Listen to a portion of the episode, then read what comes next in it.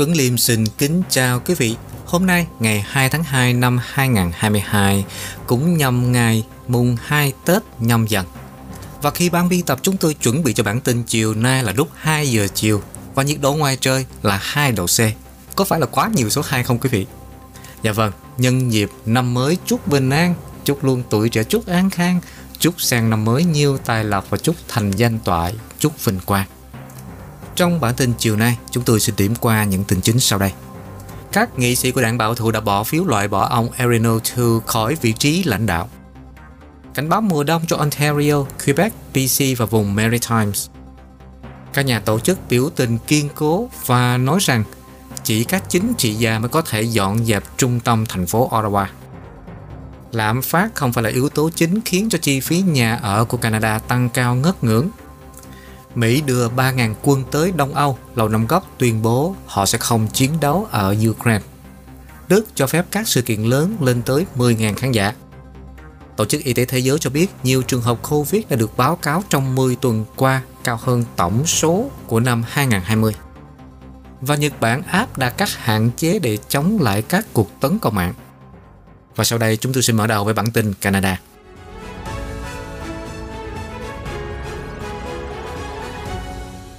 Các nghị sĩ của đảng bảo thủ đã bỏ phiếu loại bỏ ông Erin O'Toole khỏi vị trí lãnh đạo của đảng. Đa số các nghị sĩ của đảng bảo thủ hôm nay đã bỏ phiếu loại bỏ Erin O'Toole làm lãnh đạo của đảng, mở đường cho một cuộc chạy đua lãnh đạo khác chỉ 18 tháng sau khi đảng này kết thúc cuộc bầu cử trước đó. Kết quả không sát sao. 73 trong số 118 nghị sĩ đã bỏ phiếu để thay thế ông Erin O'Toole bằng một người khác Chủ tịch buổi họp kín của đảng Scott Reed đã không bỏ phiếu. Nghị sĩ New Brunswick là ông John Williamson, người từng là nhân viên cấp cao trong văn phòng của cựu thủ tướng Stephen Harper, ngay lập tức ghi tên mình vào vai trò tạm thời đó và hứa sẽ bảo đảm đảng bầu ra một nhà lãnh đạo chính thức trong một cuộc cạnh tranh công bằng và hiệu quả. Ông O'Toole người đại diện cho vùng Durham ở ngoại ô Toronto đã phải đối mặt với một loạt chỉ trích từ các đồng nghiệp của mình vì đã thay đổi quan điểm của đảng về thuế carbon, ngân sách cân bằng và súng hạng nặng trong chiến dịch bầu cử.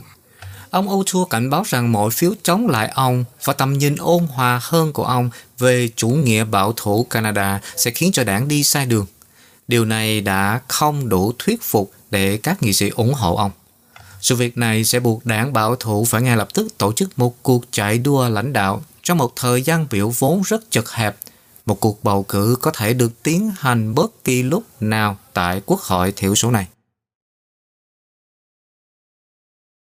Cảnh báo bão mùa đông cho Ontario, Quebec, BC và vùng Maritime – năm tỉnh khác nhau phải hứng chịu một cơn bão mùa đông kéo dài nhiều ngày trong tuần này với một số khu vực dự kiến sẽ có tuyết dày tới 30cm. Môi trường Canada đã ban hành cảnh báo mùa đông cho phần lớn Nam Ontario, Nam Quebec và ba tỉnh Maritimes. Thành phố biên giới phía Tây Ontario là Sarnia và Windsor và các khu vực lân cận được dự báo sẽ có nhiều tuyết rơi nhất ở Canada. Các cộng đồng này sẽ hứng chịu một lớp tuyết từ 20 cho tới 30 cm từ sáng thứ tư cho tới đêm thứ năm cùng với gió giật 50 đến 60 km/h. Dự kiến có khoảng 10 cho tới 20 cm tuyết rơi ở thành phố Toronto, khu vực GTA và Tây Nam Ontario, Bộ Môi trường Canada cho biết. Buổi sáng thứ tư sẽ thấy những trận mưa rào xen lẫn với tuyết trước khi chuyển sang toàn tuyết khi nhiệt độ xuống dưới 0 độ C vào buổi chiều. Các khu vực khác của Ontario bao gồm Ottawa cũng có thể thấy mưa đóng băng vào sáng thứ tư ngoài tuyết rơi, tùy thuộc vào mức độ lạnh của thời tiết. Dự kiến sẽ có tới 20 cm tuyết ở thủ đô Canada. Sau đó thì các hệ thống thời tiết này sẽ di chuyển về phía đông để đi tới Quebec và vùng Maritime. Bộ Môi trường Canada cho biết tuyết rơi dự kiến sẽ có từ sáng thứ năm qua thứ sáu ở Montreal và có khả năng đạt tới 15 cm. Tùy thuộc vào cách hệ thống áp suất thấp mà hệ thống này đi qua. Tại Nova Scotia và New Brunswick và Prince Edward Island cũng nằm trong các dự báo thời tiết đặc biệt từ môi trường Canada, các tỉnh này dự kiến sẽ hứng chịu cơn bão từ đêm thứ năm cho tới thứ sáu, mặc dù vẫn chưa có thông tin về lượng tuyết rơi ở những khu vực này. Chuyển sang tỉnh BC, dự báo có tuyết trở lại vào ngày thứ Tư. Môi trường Canada đã ban hành các tuyên bố thời tiết đặc biệt cho Metro Vancouver, Fraser Valley, Sunshine Coast và phía đông của đảo Vancouver và xa lộ Malahat cho biết những khu vực này sẽ có thể thấy tuyết dày tới 5 cm. Ở bờ biển phía nam của tỉnh PC vào ngày thứ Tư, ban đầu sẽ có tuyết rơi với lượng tích tụ dự kiến là từ 2 cho tới 5 cm trước khi không khí ấm hơn đến vào ngày buổi chiều và đêm thứ Tư và thời tiết chuyển dần thành mưa. Môi trường Canada cho biết lượng tuyết tích tụ cao hơn có thể xảy ra qua Fraser Valley ở miền Trung và miền Đông, bao gồm Chilliwack và Hope vào sáng thứ Năm. Trong khi đó, thì một hệ thống trực diện từ vịnh Alaska được dự báo sẽ mang lại lượng tuyết dày tới 10 cm cho các vùng Caribou, Prince George và Stewart Nechaco. Ở các vùng Tây Bắc của tỉnh BC, ở Teslin, Atlin và Tees Lake thì môi trường Canada dự báo sẽ có khoảng 10 cm tuyết và sẽ có một số lượng tuyết tương tự được dự báo cho khu vực Whitehorse. Thời tiết ấm hơn theo sau đợt tuyết rơi hôm thứ Tư sẽ mang theo mưa và nhiệt độ ôn hòa cho phần lớn của tỉnh trong những ngày tới. Người dân ở South Coast có thể mong đợi mức cao nhất là khoảng 8 độ C và thấp nhất là 3 độ C sau khi hệ thống không khí lạnh này đi qua. Đảng Tự do đồng ý đưa thượng nghị sĩ của đảng bảo thủ vào Ủy ban An ninh Quốc gia cho dù ông Erin O'Toole bị tẩy chay. Đảng Tự do đang đề cử một vị trí trong Ủy ban An ninh Quốc gia của Quốc hội cho một thượng nghị sĩ của đảng bảo thủ bất chấp sự tẩy chay của Arenotu. Trong một lá thư được gửi tới thượng nghị sĩ Don Platt, lãnh đạo của đảng bảo thủ tại Thượng viện, ông thúc giục Thủ tướng Justin Trudeau đưa ra một thượng nghị sĩ của đảng bảo thủ vào Ủy ban An ninh và Tình báo Quốc gia của các nghị sĩ. Nhưng cựu lãnh đạo của đảng bảo thủ ông Erin O'Toole đã tẩy chay cơ quan xét duyệt vì một vụ tranh cãi do tài liệu liên quan tới hai nhà khoa học bị sa thải khỏi phòng thí nghiệm vi sinh ở Winnipeg có tính bảo mật cao. Tranh chấp đang diễn ra làm dấy lên lo ngại về việc chính trị hóa hoạt động ra soát và giám sát an ninh quốc gia ở Canada. Trong thư, ông Platt đã cáo buộc Trudeau phớt lờ lời khuyên của lãnh đạo Thượng viện đảng bảo thủ để bổ nhiệm Thượng nghị sĩ Fabian Manning vào ủy ban. Chiều muộn thứ ba, đảng tự do đã đưa ra một đề nghị tại Hạ viện để đưa Thượng nghị sĩ Manning vào Ủy ban An ninh và Tình báo Quốc gia của các nghị sĩ. Bất chấp sự phản đối của ông O'Toole, đề nghị này đòi hỏi sự đồng ý và nhất trí của các nghị sĩ có mặt tại Hạ viện để thông qua, nhưng đã bị từ chối. Các nhà tổ chức biểu tình kiên cố và nói rằng chỉ các chính trị gia mới có thể dọn dẹp trung tâm thành phố Ottawa. Cuộc biểu tình được báo cáo là ồn ào, gây ra những vấn đề giao thông và quấy rối tới trung tâm thành phố Ottawa. Những người tổ chức nói rằng họ đồng cảm với người dân thành phố, nhưng khẳng định không có cách nào khác để chấm dứt tất cả các quy định y tế công cộng COVID-19 trên khắp Canada. Cuộc biểu tình đã dẫn tới các xe đậu và bấm còi in ỏi trên các con đường dẫn tới đòi quốc hội kể từ ngày thứ Sáu, với các báo cáo rộng rãi về các mối đe dọa và quấy rối trong khu vực. Cảnh sát Ottawa cho biết họ đã chọn không can thiệp khi thấy luật bị vi phạm vì nguy cơ bạo lực quá cao. Cảnh sát đã công bố hai vụ bắt giữ vào ngày thứ Ba và vào ngày thứ Tư cũng có liên quan tới một người đàn ông 48 tuổi từ Quebec bị buộc tội liên quan tới việc đe dọa trên mạng xã hội. Theo cảnh sát thì đám đông đã tăng lên từ 5.000 cho đến 18.000 người vào ngày thứ Bảy và thành phố ước tính có thêm 3.000 người đến đôi vào ngày Chủ nhật. Phạm vi cấm đường và quy mô của khu vực nên tránh được cảnh báo đã giảm kể từ ngày thứ Bảy, nhưng vẫn chiếm phần lớn diện tích của khu vực dân cư và khu thương mại nhiều doanh nghiệp và dịch vụ đã chọn cách đóng cửa. Thị trưởng Ottawa và Thủ hiến Ontario đã nói rằng đã đến lúc những người biểu tình nên rời đi. Thủ tướng Justin Trudeau cho biết ông sẽ không gặp gỡ những người biểu tình, cũng như không sợ thay đổi hướng đi trong chiến lược đại dịch của chính phủ ông. Cảnh sát Ottawa đã lên lịch họp báo với giới truyền thông vào lúc 2 giờ chiều thứ Tư theo múi giờ miền Đông Canada. Lạm phát không phải là yếu tố chính khiến cho chi phí nhà ở của Canada tăng cao ngất ngưỡng. Khi giá nhà ở Canada tiếp tục tăng chóng mặt lên tới mức cao kỷ lục, đảng bảo thủ liên bang đang gọi vấn đề là khủng hoảng lạm phát nhà ở. Mô tả đó phù hợp với cuộc tranh luận đang diễn ra về tỷ lệ lạm phát của Canada hiện ở mức cao nhất trong 30 năm là 4,8%.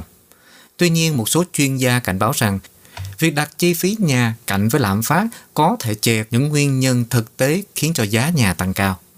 Hạ viện đang xem xét tác động của lạm phát đối với nền kinh tế Canada thông qua một ủy ban quốc hội đặc biệt được lập ra vào tháng Giêng. Cuộc họp đầu tiên của ủy ban đó đã chứng kiến một cuộc thảo luận rất kỹ lưỡng về giá nhà ở.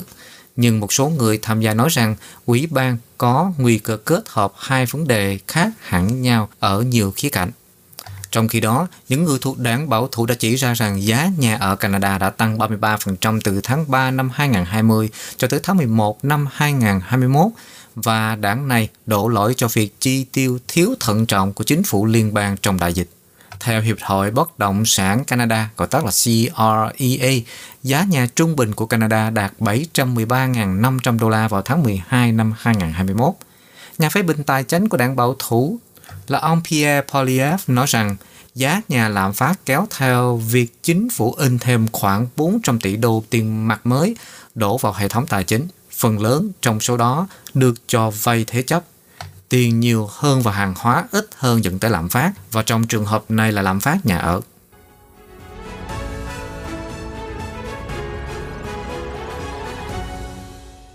Quý vị và các bạn đang theo dõi bản tin Canada và Thế giới trên kênh Culture Channel. Mời quý vị đăng ký kênh và bật chuông thông báo để theo dõi các video tiếp theo. Mỹ sẽ đưa 3.000 quân tới Đông Âu, Lầu Năm Góc tuyên bố họ sẽ không chiến đấu ở Ukraine. Lầu Năm Góc nhấn mạnh quân đội sẽ hỗ trợ NATO chống lại bất kỳ hành động xâm lược nào của Nga. Tổng thống Mỹ Joe Biden sẽ gửi thêm binh sĩ tới châu Âu trong tuần này trong bối cảnh tiếp tục lo ngại về cuộc xâm lược của Nga vào Ukraine Khoảng 2.000 quân sẽ được gửi từ Fort Bragg tại Bắc Carolina tới Ba Lan và Đức và 1.000 quân khác đang ở Đức thì sẽ tới Romania.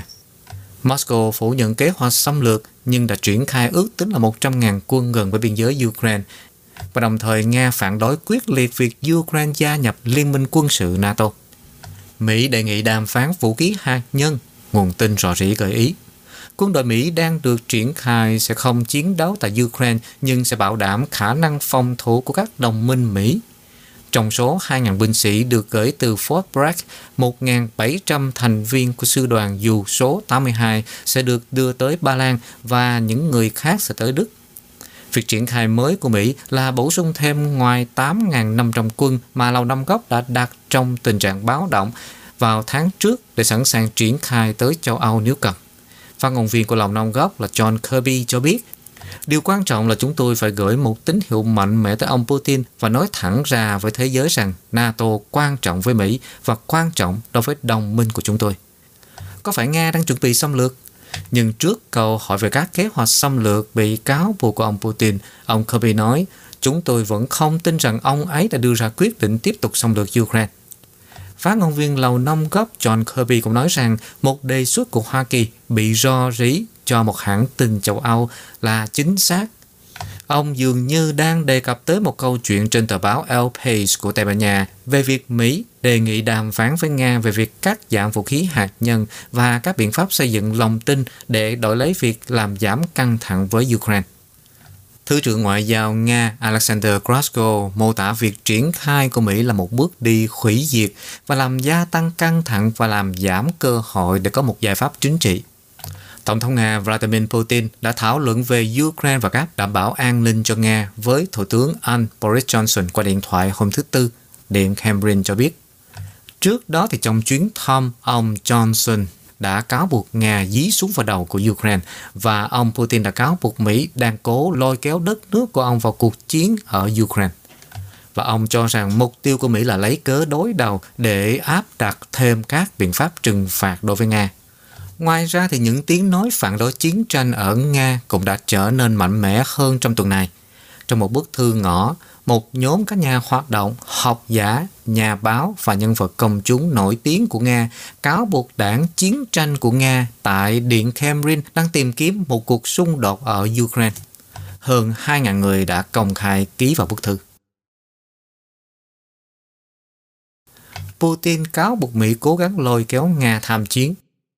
Tổng thống Nga Vladimir Putin hôm thứ Ba là cáo buộc phương Tây cố tình tạo ra một kịch bản được thiết kế để lôi kéo nước này tham chiến và phớt lờ những lo ngại về an ninh của Nga đối với Ukraine. Ông Putin đã mô tả một kịch bản tiềm năng trong tương lai, trong đó Ukraine được gia nhập vào NATO và sau đó cố gắng tái chiếm bán đảo Crimea là vùng lãnh thổ mà Nga đã chiếm giữ từ Ukraine vào năm 2014. Ông Vladimir Putin đã không nói công khai về cuộc khủng hoảng Ukraine kể từ ngày 23 tháng 12, để lại sự mơ hồ về lập trường cá nhân của mình, trong khi các nhà ngoại giao từ Nga và phương Tây đã tham gia vào các vòng đàm phán lặp đi lặp lại. Phát biểu của ông hôm thứ Ba phản ánh một quan điểm thế giới, trong đó Nga cần tự bảo vệ mình trước một Hoa Kỳ hiếu chiến và thù địch. Ông Putin nói Washington không quan tâm chủ yếu tới an ninh của Ukraine mà là việc kiềm chế Nga. Thủ tướng Ba Lan là Mateusz Morawiecki đang trong chuyến thăm Kiev cho biết Ba Lan sẽ giúp Ukraine cung cấp khí đốt và vũ khí cũng như viện trợ nhân đạo và kinh tế. Tổng thống Zelensky của Ukraine, người đã nhiều lần gạt đi viễn cảnh về một cuộc xâm lược sắp xảy ra, đã ký xác lệnh tăng cường vũ trang thêm 100.000 quân trong vòng 3 năm. Ông kêu gọi các nhà lập pháp hãy bình tĩnh và tránh hoảng loạn. Ông Zelensky nói, việc tăng quân không phải là vì chúng ta sẽ sớm xảy ra chiến tranh, mà là để sớm trong tương lai sẽ có hòa bình ở Ukraine. Nhật Bản áp đặt các hạn chế để chống lại các cuộc tấn công mạng. Nhật Bản đã xem xét áp đặt các biện pháp hạn chế chặt chẽ hơn đối với các công ty trong các lĩnh vực nhạy cảm như là mua lại phần mềm ở nước ngoài nhằm tăng cường các bước để chống lại các cuộc tấn công mạng, theo một đề xuất của một hội đồng chính được công bố hôm thứ Ba.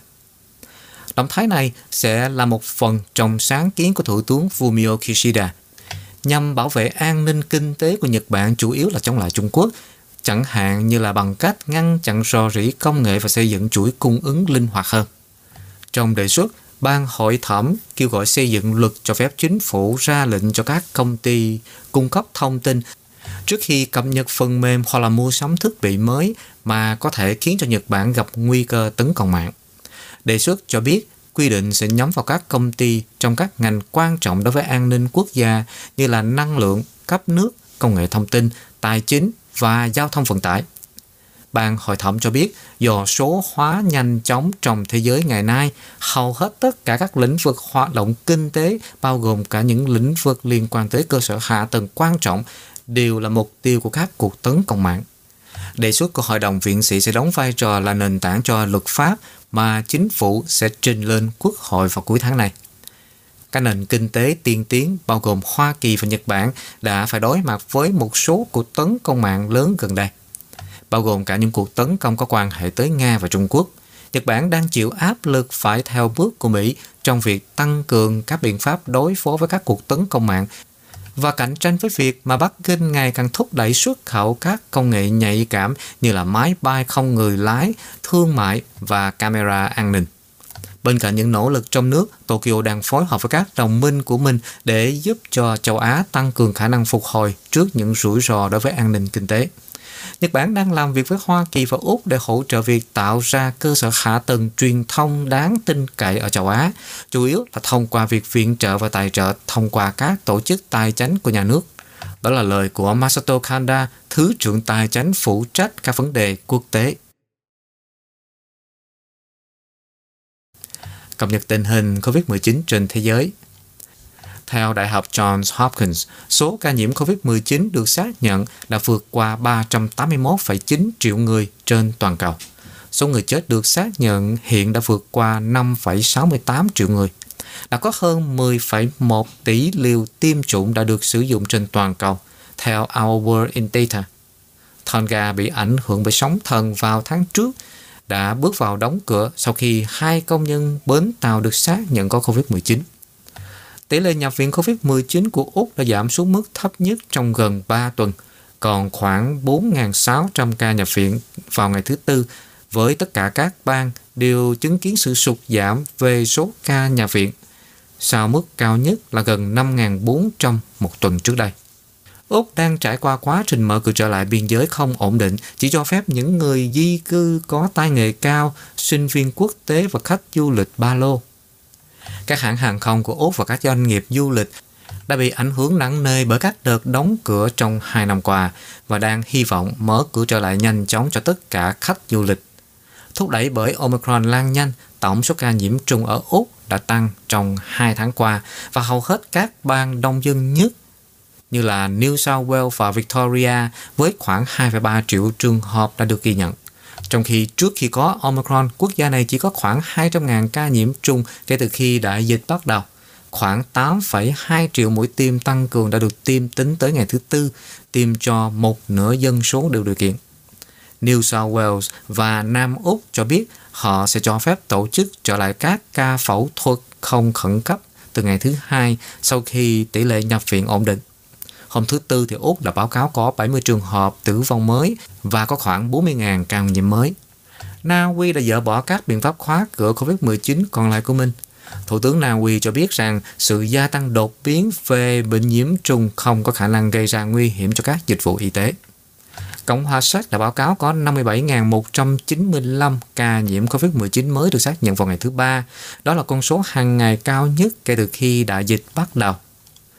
Thổ Nhĩ Kỳ cũng đã ghi nhận có một số ca bệnh hàng ngày cao nhất kể từ khi bắt đầu đại dịch với 102.601 ca nhiễm COVID-19 mới được xác nhận.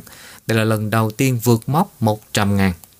Tại Vương quốc Anh, phân tích của Reuters cho thấy các ca tái nhiễm bị nghi ngờ chiếm khoảng 10% trong số các ca COVID-19 ở Anh trong năm nay, sau khi cơ quan an ninh y tế của Anh thay đổi cách tính toán dữ liệu COVID-19. Các nhà quản lý của Hoa Kỳ đang xem xét việc phê duyệt vaccine COVID-19 đầu tiên cho trẻ em dưới 5 tuổi khi Pfizer và BioNTech bắt đầu quy trình phê duyệt theo quy định vào ngày thứ Ba.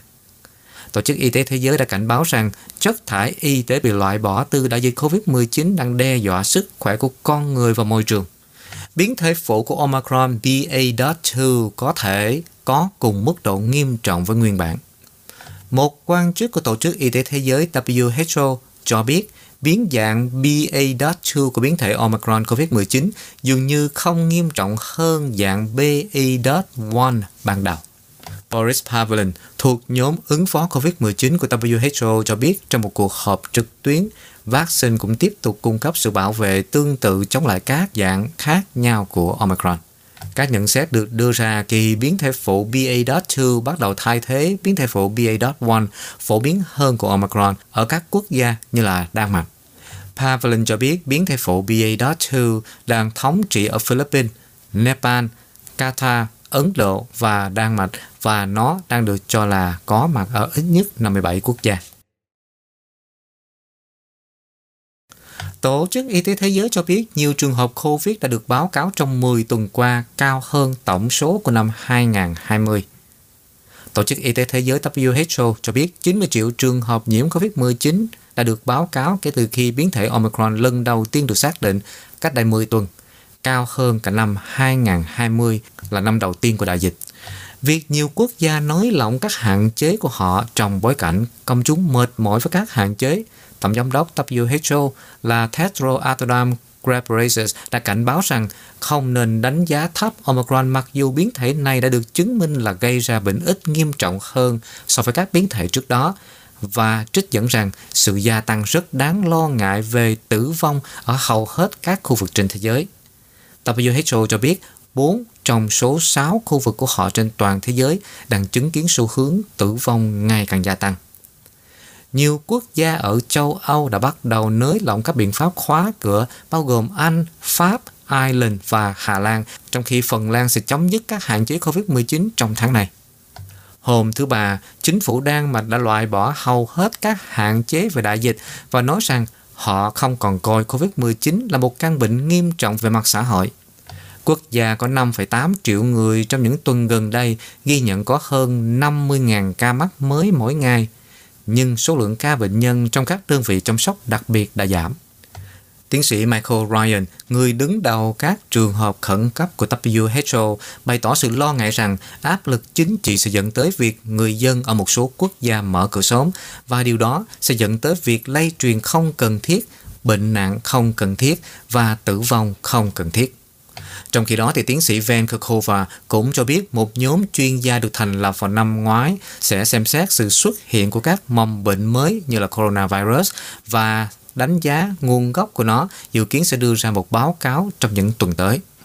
Cô cho biết nhóm với tên viết tắt là SAGO đã tổ chức hàng chục cuộc họp kể từ cuộc họp đầu tiên vào cuối tháng 11. Và cô cho biết nhóm sẽ xem xét các nghiên cứu dịch tễ học ban đầu và hiểu biết hiện tại của chúng tôi về nguồn gốc của đại dịch đặc biệt này dựa trên dữ liệu của các nhóm nghiên cứu trước đây đã đến Trung Quốc và làm việc với các nhà khoa học Trung Quốc. Đức cho phép các sự kiện lớn lên tới 10.000 khán giả. Đức sẽ cho phép tối đa 10.000 khán giả tại các sự kiện lớn ngoài trời, chẳng hạn như các trận bóng đá tại Bundesliga. 16 bang của liên bang đã đồng ý vào ngày thứ Tư. Quyết định này cũng cho phép có tới 4.000 người tham gia trong không gian trong nhà nhằm mục đích hài hòa các quy tắc hiện đang khác nhau ở cấp tiểu bang trong việc tham dự sân vận động. Theo hãng tin Reuters cho biết, thì việc đeo khẩu trang và bằng chứng về việc tiêm phòng hoặc là hồi phục cũng như tiêm bổ sung hoặc là bằng chứng xét nghiệm âm tính tùy thuộc vào tiểu bang cũng sẽ được yêu cầu. Đức đã báo cáo có số ca nhiễm kỷ lục mới vào ngày thứ Tư với 208.498 trường hợp được ghi nhận trong 24 giờ qua, nâng tổng số ca nhiễm của quốc gia này vượt qua mốc 10 triệu ca. Để so sánh, người ta ghi nhận có 12.515 ca nhiễm mới đã được báo cáo vào ngày 2 tháng Giêng. Số người tử vong vì COVID-19 đã tăng lên 196 người vào ngày thứ Tư, nâng tổng số lên 118.170 người.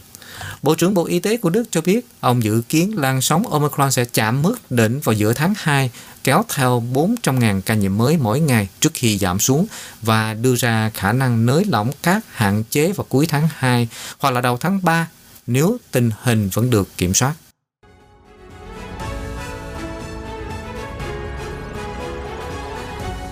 Rất cảm ơn quý vị đã theo dõi bản tin Canada buổi chiều do tạp chí Culture Magazine thực hiện. Tại thành phố Toronto, Canada, thời gian của chúng tôi đang là chiều của mùng 2 Tết nhâm dần. Tuy nhiên đối với các quý vị ở Việt Nam thì đang là sáng của mùng 3 Tết. Vâng và bất kỳ bạn ở đâu thì chúng ta cũng đang nằm trong 3 ngày Tết nguyên đáng. Nhân dịp này, Tuấn Liêm xin kính chúc quý vị một năm mới dồi dào sức khỏe, gia đình hạnh phúc và vạn sự như ý. Thay mặt cho toàn ban biên tập, chúng tôi xin cảm ơn sự quan tâm chú ý theo dõi của quý vị và hẹn gặp lại quý vị trong chương trình tối nay. Một biến thể của dịch bệnh coronavirus có khả năng lan truyền nhanh đến kinh ngạc đang xuất hiện tại tỉnh Ontario. Chúng ta cần nâng cao ý thức phòng chống nạn dịch, hãy đi tiêm ngừa và lập tức tiêm mũi tăng cường. Tiếp tục thực hiện tốt các biện pháp mà chúng ta biết chắc có thể bảo vệ sức khỏe của chính mình. Hãy tự bảo vệ bản thân, tránh bị lây nhiễm coronavirus. Quý vị có thể đến trang mạng ontario.ca gạch chéo COVID-19 để tìm hiểu thêm thông tin mới. Một lời nhắn của chính phủ tỉnh Ontario